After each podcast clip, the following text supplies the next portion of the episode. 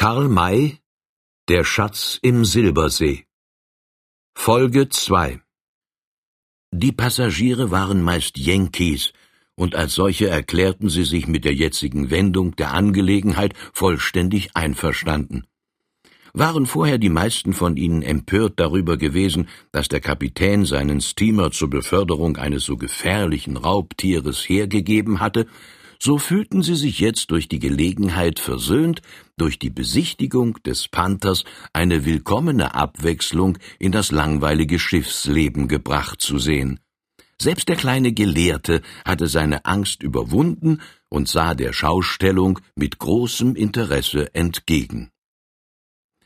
Der Colonel benutzte dieselbe, seinen Gefährten den Antrag zu stellen, Hört, Boys, eine Wette habe ich gewonnen und die andere verloren. Da der rote Halunke nicht getrunken hat, das hebt sich auf. Die dritte machen wir nicht um drei Gläser Brandy, sondern um den Dollar Entree, den wir zahlen müssen. Seid ihr damit einverstanden? Natürlich nahmen die Genossen den Vorschlag an, denn der Riese sah nicht so aus, als ob er sich Angst einflößen lassen werde. Gut, meinte der Colonel, den der Genuss des vielen Brandweins siegesgewiss machte. Passt auf, wie gern und schnell dieser Goliath mit mir trinken wird. Er ließ sich das Glas füllen und näherte sich dann dem Erwähnten. Die Körperformen dieses Mannes waren allerdings riesige zu nennen. Er war noch höher und breiter gebaut als der Schwarzbärtige, welcher sich Großer genannt hatte. Er war ganz gewiss kein Stubenmensch, denn sein Gesicht war von der Sonne braun gebrannt, seine männlich schönen Züge besaßen einen kühnen Schnitt, und seine blauen Augen hatten jenen eigentümlichen, nicht zu beschreibenden Blick, durch welchen sich Menschen auszeichnen, welche auf großen Flächen leben, wo der Horizont kein eng begrenzter ist, also Seeleute, Wüstenbewohner und Präriemänner. Zu erwähnen wäre noch, dass sein Gesicht glatt rasiert war, dass er vielleicht vierzig Jahre alt sein konnte und dass er einen eleganten Reiseanzug trug. Waffen sah man nicht an ihm. Er stand bei mehreren Herren, mit denen er sich lebhaft über den Panther unterhielt. Auch der Kapitän befand sich bei ihnen. Er war von der Kommandobrücke herabgekommen, um die Vorstellung mit dem Panther auch anzusehen. Da kam der Colonel herbei, stellte sich breitspurig vor sein drittes vermeintliches Opfer hin und sagte, Sir, ich biete euch einen Drink an. Hoffentlich weigert ihr euch nicht, mir als einem veritablen Gentleman zu sagen, wer ihr seid. Der Angeredete warf ihm einen erstaunten Blick in das Gesicht und wendete sich wieder weg, um die durch den frechen Patron unterbrochene Unterhaltung fortzusetzen. Puh, rief dieser aus, seid ihr taub oder wollt ihr mich absichtlich nicht hören?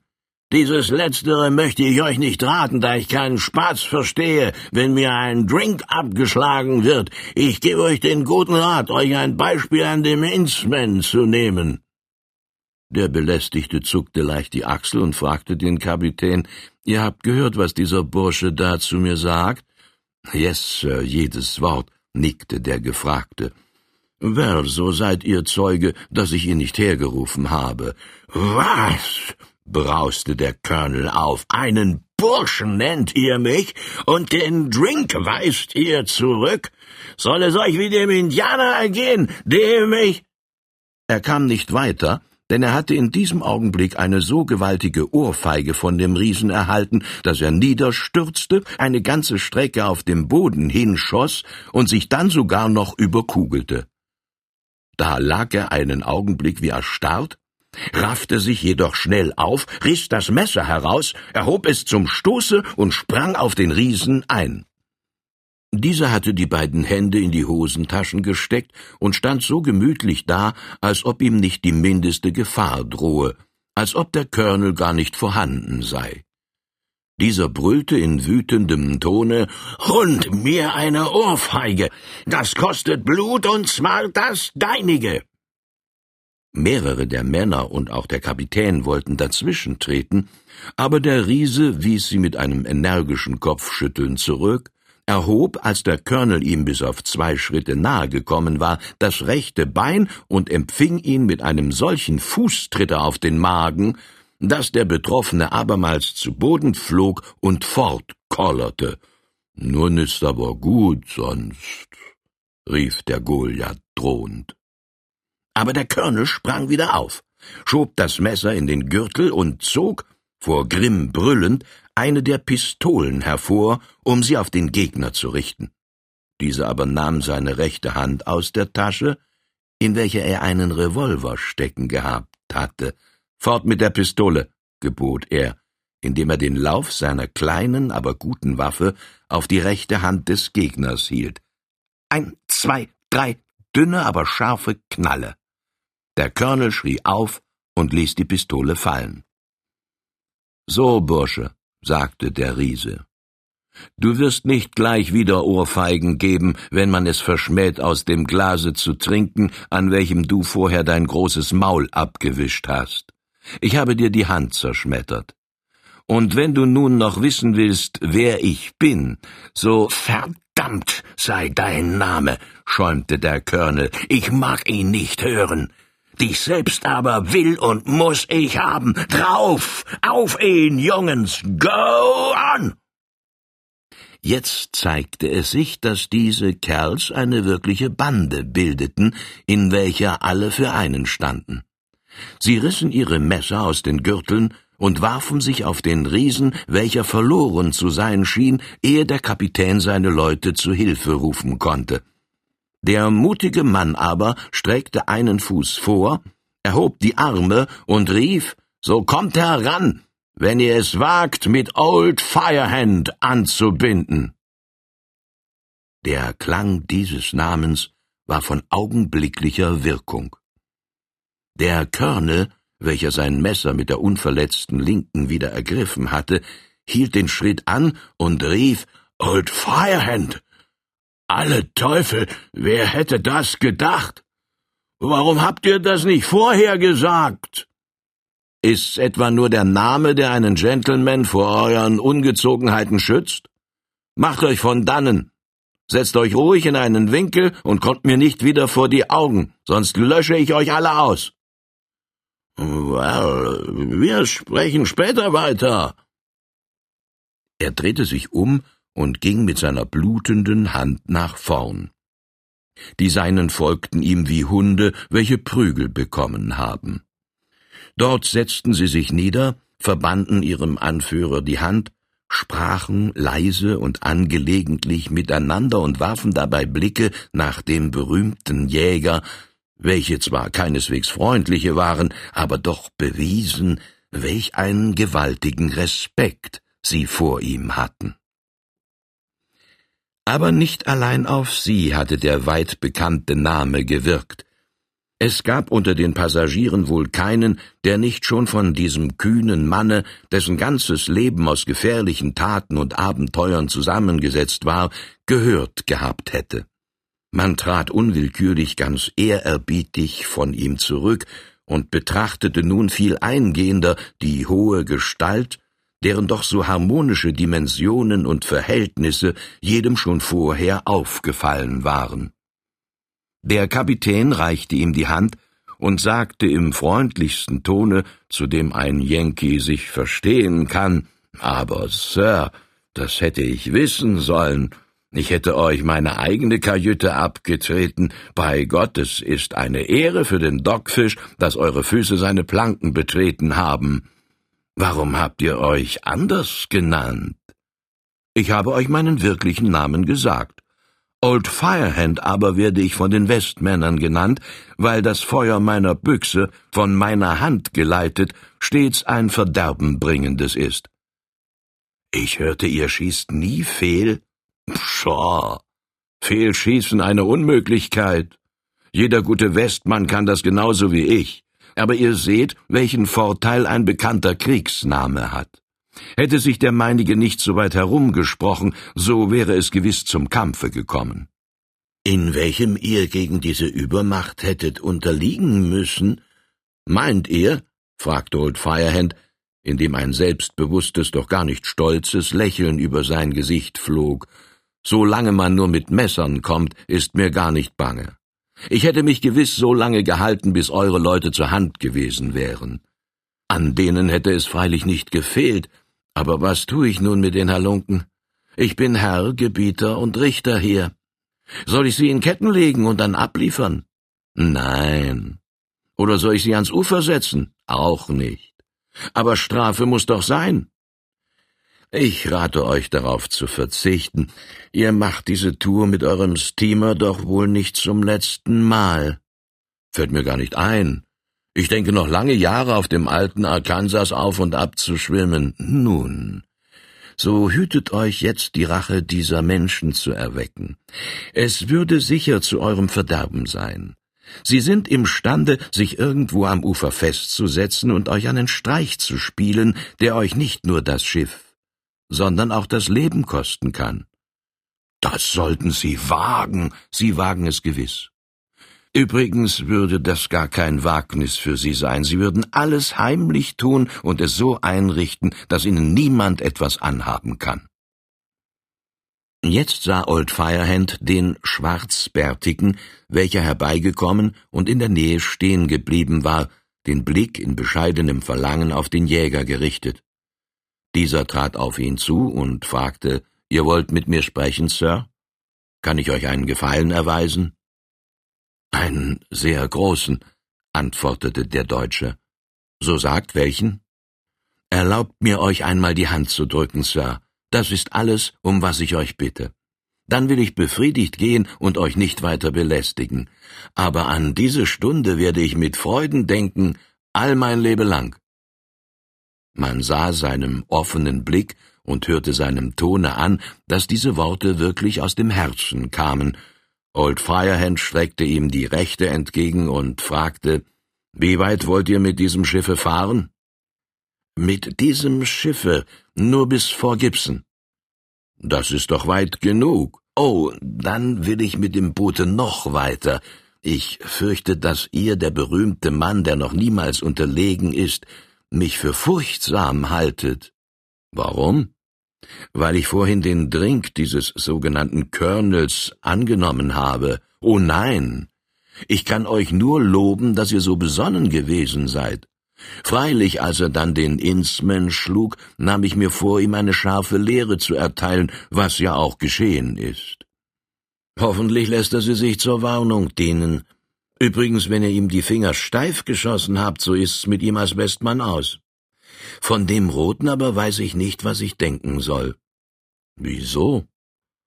Er hat sich als wirklicher Feigling betragen und ist doch nicht im mindesten erschrocken, als das Brüllen des Panthers erscholl. Das kann ich mir gar nicht zusammenreimen. Nun, den Reim will ich euch machen. Es fällt mir nicht schwer, ihn fertig zu bringen. So kennt ihr den Indianer. Gesehen habe ich ihn noch nie, desto mehr aber von ihm gehört. Auch ich hörte den Namen, als er ihn aussprach. Es ist ein Wort, bei dem man die Zunge brechen kann. Es war mir unmöglich, es mir zu merken. Weil er sich seiner Muttersprache bediente, jedenfalls um den Körner nicht merken zu lassen, mit wem er es zu tun hatte. Sein Name ist Nintro Panhaue und sein Sohn heißt Nintro Pan Hormosh. Das bedeutet der große Bär und der kleine Bär. Ist's möglich, von diesem Vater und diesem Sohn habe ich freilich schon oft gehört. Die Tonkawa sind entartet. Nur diese beiden Nintropan haben die Kriegslust ihrer Ahnen geerbt und treiben sich im Gebirge und in der Prärie umher. Ja, sie sind zwei tüchtige Kerls.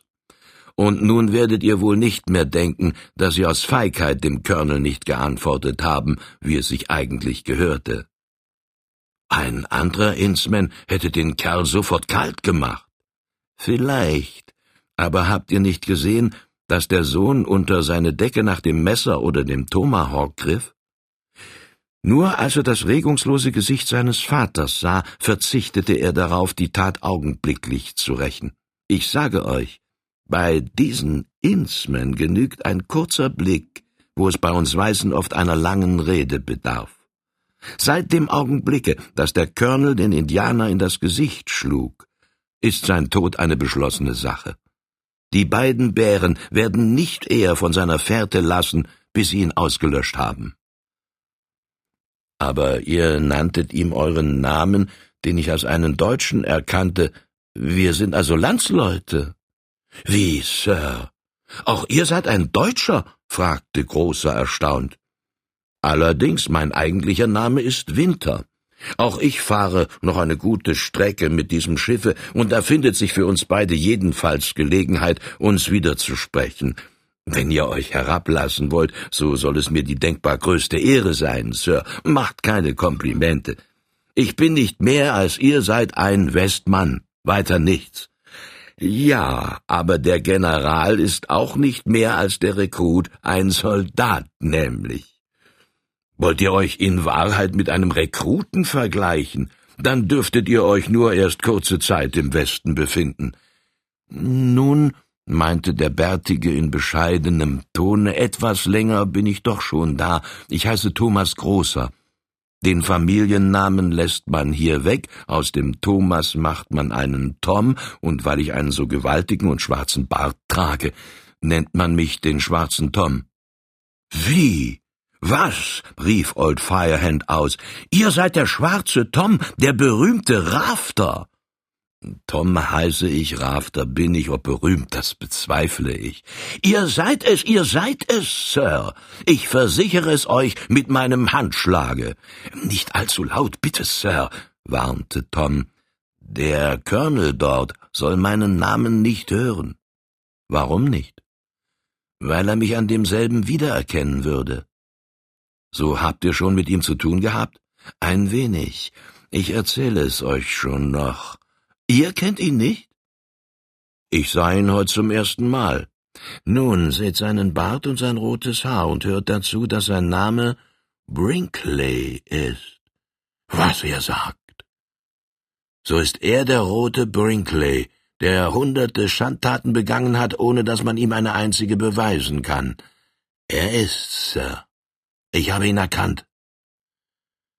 Dann werde ich ihm, wenn er länger an Bord bleibt, etwas schärfer auf die Finger sehen. Und euch muss ich näher kennenlernen. Ihr seid der Mann, der für mich passt.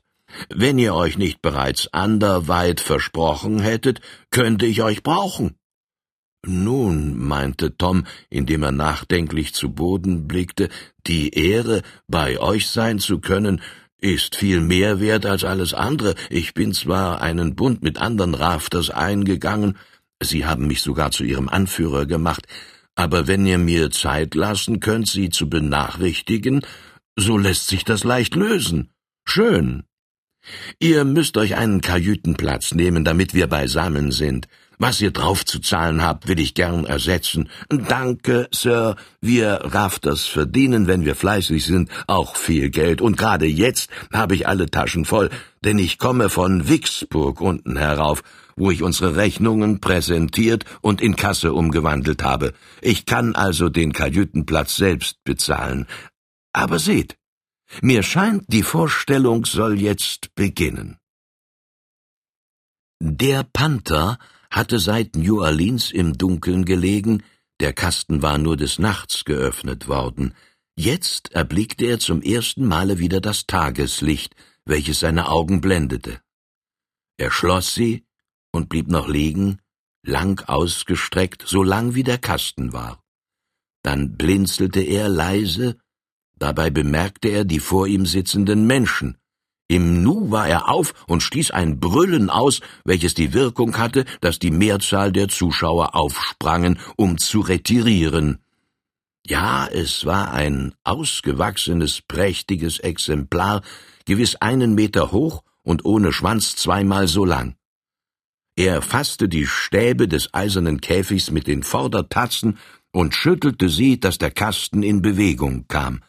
Dabei zeigte er das fürchterliche Gebiss. Die dunkle Farbe erhöhte nur den Eindruck, den er machte. Der Bändiger brachte die Hälfte eines Schafes herbei und legte sie vor dem Käfig nieder. Als der Panther das Fleisch erblickte, gebärdete er sich wie unsinnig. Er sprang auf und ab und fauchte und brüllte, dass die furchtsameren der Zuschauer sich noch weiter zurückzogen als bisher. Ein an der Schiffsmaschine beschäftigter Schwarzer hatte der Neugierde nicht widerstehen können und sich herbeigeschlichen. Der Kapitän sah ihn und befahl ihm, sofort an seine Arbeit zurückzukehren. Da der Schwarze nicht gleich gehorchte, ergriff der Kapitän ein naheliegendes Tauende und versetzte ihm mit demselben einige Hiebe. Nun zog sich der Gezüchtigte schnell zurück, blieb aber an der in den Maschinenraum führenden Luke stehen, zog dem Kapitän hinter dem Rücken desselben eine drohende Grimasse und schüttelte die Fäuste gegen ihn. Da die Zuschauer nur auf den Panther achteten, hatten sie das nicht bemerkt, der Colonel aber sah es und sagte zu seinen Gefährten, dieser Schwarze ist dem Kapitän nicht hold, wie es scheint. Vielleicht kann er uns von Nutzen sein. Wollen uns an ihn machen. Einige Dollar wirken bei einem schwarzen Wunder. Jetzt schob der Tierbändiger das Fleisch zwischen den Eisenstäben hindurch in den Käfig musterte die Zuschauer mit prüfendem Blicke und sagte dann seinem Herrn einige leise Worte. Dieser schüttelte bedenklich den Kopf, der andere redete weiter auf ihn ein und schien seine Bedenken zu zerstreuen, denn der Besitzer nickte endlich und erklärte den vor dem Käfig sitzenden und stehenden My Ladies und Messieurs, ich sage euch, dass ihr ungeheures Glück habt. Ein gebändigter schwarzer Panther ist noch nie gesehen worden, wenigstens hier in den Staaten nicht. Während des dreiwöchigen Aufenthaltes in New Orleans nun hat mein Bändiger den Panther in die Schule genommen und erklärt jetzt zum ersten Mal öffentlich zu ihm in den Kasten gehen und sich neben ihm niedersetzen zu wollen, falls ihr ihm eine entsprechende Gratifikation zusagt. Der Bändiger war ein starker, außerordentlich muskulöser Mensch mit einem ungewöhnlich selbstbewussten Zuge im Gesicht. Er war jedenfalls vom Gelingen seines Vorhabens vollständig überzeugt, wie seine gegenwärtige zuversichtliche Miene bewies. Der Panther hatte sich über seine Mahlzeit hergemacht, deren Knochen zwischen seinen Zähnen wie Pappe zermalmt wurden. Er schien nur auf seinen Fraß zu achten, und so konnte wohl selbst der Laie der Ansicht sein, dass es keine große Gefahr auf sich habe, gerade jetzt den Käfig zu betreten. Kein anderer als der vorhin am ängstlichsten war, nämlich der kleine bebrillte Gelehrte, antwortete enthusiasmiert, das würde herrlich sein, Sir, ein Bravourstück, für welches man schon etwas zahlen kann. Wie viel will der Mann denn haben? Hundert Dollar? Hm, ist das nicht zu viel? Nein, sondern viel zu wenig, Sir. Die Gefahr, in welche er sich begibt, ist nicht gering, da er des Tieres erst kaum halb sicher ist. So, nun, ich bin nicht reich, fünf Dollar aber steuere ich bei. Meschurs, wer zahlt noch etwas? Es meldeten sich so viele, dass die Summe zusammenkommen musste. Man hatte nun einmal begonnen, und so sollte das Schauspiel auch völlig ausgekostet werden. Selbst der Kapitän wurde erregt und bot Wetten an. Sir, warnte ihn Old Firehand, begeht keinen Fehler. Ich bitte euch, das Wagnis nicht zuzugeben. Gerade weil der Mann des Tieres noch nicht sicher ist, habt ihr die Verpflichtung, Einspruch zu erheben. Einspruch, lachte der Kapitän. Pshaw, bin ich etwa der Vater oder die Mutter des Bändigers? Habe ich ihm Befehle zu erteilen? Hier in diesem gesegneten Lande hat jedermann das Recht, seine Haut zu Markte zu tragen, ganz wie es ihm beliebt. Wird er von dem Panther gefressen, nun so ist das seine und des Panthers Sache, nicht aber die meinige. Also, Gentlemen, ich behaupte, dass der Mann nicht so heil wieder herauskommt, wie er hineingeht, und setze hundert Dollar. Wer geht darauf ein? Zehn Prozent der Gewinne soll der Bändiger noch extra erhalten. Dieses Beispiel elektrisierte. Es wurden mehrere Wetten zu nicht unbedeutenden Beträgen abgeschlossen, und es stellte sich heraus, dass dieselben dem Bändiger, falls sein Wagnis gelingen sollte, gegen dreihundert Dollar einbringen mussten. Es war nicht gesagt, ob der Tierbändiger dabei bewaffnet sein solle. Er holte seinen Totschläger, eine Peitsche, deren Knauf eine Explosionskugel enthielt. Griff das Tier ihn an, so bedurfte es nur eines kräftigen Hiebes seinerseits, den Panther augenblicklich zu töten. Ich traue selbst einem solchen Totschläger nicht, sagte Old Firehand zu dem schwarzen Tom. Ein Feuerwerkskörper wäre praktischer, da das Tier durch denselben zurückgeschreckt würde, ohne doch getötet zu werden. Doch tue jeder nach seinem Wohlgefallen, ich will's loben, aber erst dann, wenn es gelungen ist. Jetzt hielt der Bändiger eine kurze Ansprache an das Publikum und wendete sich dann gegen den Käfig. Er öffnete die schweren Riegel und schob darauf das schmale Gitter, welches die ungefähr fünf Fuß hohe Tür bildete, zur Seite. Um einzutreten, musste er sich bücken. Dabei bedurfte er beider Hände, um die Tür zu halten und dann, wenn er sich im Käfige befand, wieder zu schließen. Deshalb hatte er den Totschläger zwischen die Zähne genommen und war also, wenn auch nur für diesen kurzen Augenblick, wehrlos. Zwar war er schon oft bei dem Tiere im Käfige gewesen, aber unter ganz anderen Umständen. Da war dasselbe nicht tagelang im Dunkeln gewesen. Es hatten sich nicht so viele Menschen in der Nähe befunden, und es hatte auch nicht das Stampfen der Maschine und das Rauschen und Brausen der Räder gegeben. Diese Umstände waren weder von dem Menageriebesitzer noch von dem Bändiger genug in Betracht gezogen worden, und nun zeigten sich die Folgen.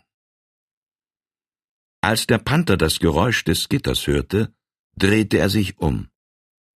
Eben schob der Bändiger den gesenkten Kopf herein. Eine geradezu gedankenschnelle Bewegung des Raubtieres, ein blitzähnliches Aufzucken, und es hatte den Kopf, aus dessen Mund der Totschläger fiel, im Rachen und zerkrachte ihn mit einem einzigen Bisse in Splitter und zu Brei. Das Geschrei, welches sich in diesem Augenblicke vor dem Käfige erhob, spottete jeder Beschreibung. Alles sprang auf und rannte zeternd davon. Nur drei blieben. Der Menageriebesitzer, Old Firehand und der schwarze Tom. Der erstere wollte die Tür des Käfigs zuschieben, aber dies war unmöglich, da die Leiche sich halb in demselben und halb außerhalb befand. Dann wollte er den Toten bei den Beinen fassen und herausziehen. Um Gottes Willen das nicht, rief Old Firehand. Der Panther käme hinterdrein, schiebt den Körper vollends hinein, er ist nun doch tot. Dann geht die Türe zu. Der Panther lag vor der kopflosen Leiche. Die Knochensplitter im blutig geifernden Rachen hielt er die funkelnden Augen auf seinen Herrn gerichtet. Er schien die Absicht desselben zu erraten, denn er brüllte zornig auf und kroch auf der Leiche vor, dieselbe durch die Schwere seines Körpers festhaltend. Sein Kopf war nur noch wenige Zoll von der Türöffnung entfernt. Fort! Fort! Er kommt heraus! rief Old Firehand. Tom, Ihr Gewehr! Ihr Gewehr! Ein Revolver würde das Übel nur Ärger machen. Der schwarze Tom sprang nach seiner Büchse. Von dem Augenblicke, in welchem der Bändiger den Käfig betreten hatte, bis zum gegenwärtigen, waren kaum zehn Sekunden vergangen. Niemand hatte noch Zeit gefunden, sich vollständig in Sicherheit zu bringen. Das ganze Deck bildete einen Wirrwarr von fliehenden und vor Angst schreienden Personen. Die Türen nach den Kajüten und den Unterdecks waren verstopft. Man duckte sich hinter Fässern und Kisten nieder und sprang doch wieder auf, weil man sich da nicht vollständig sicher fühlte.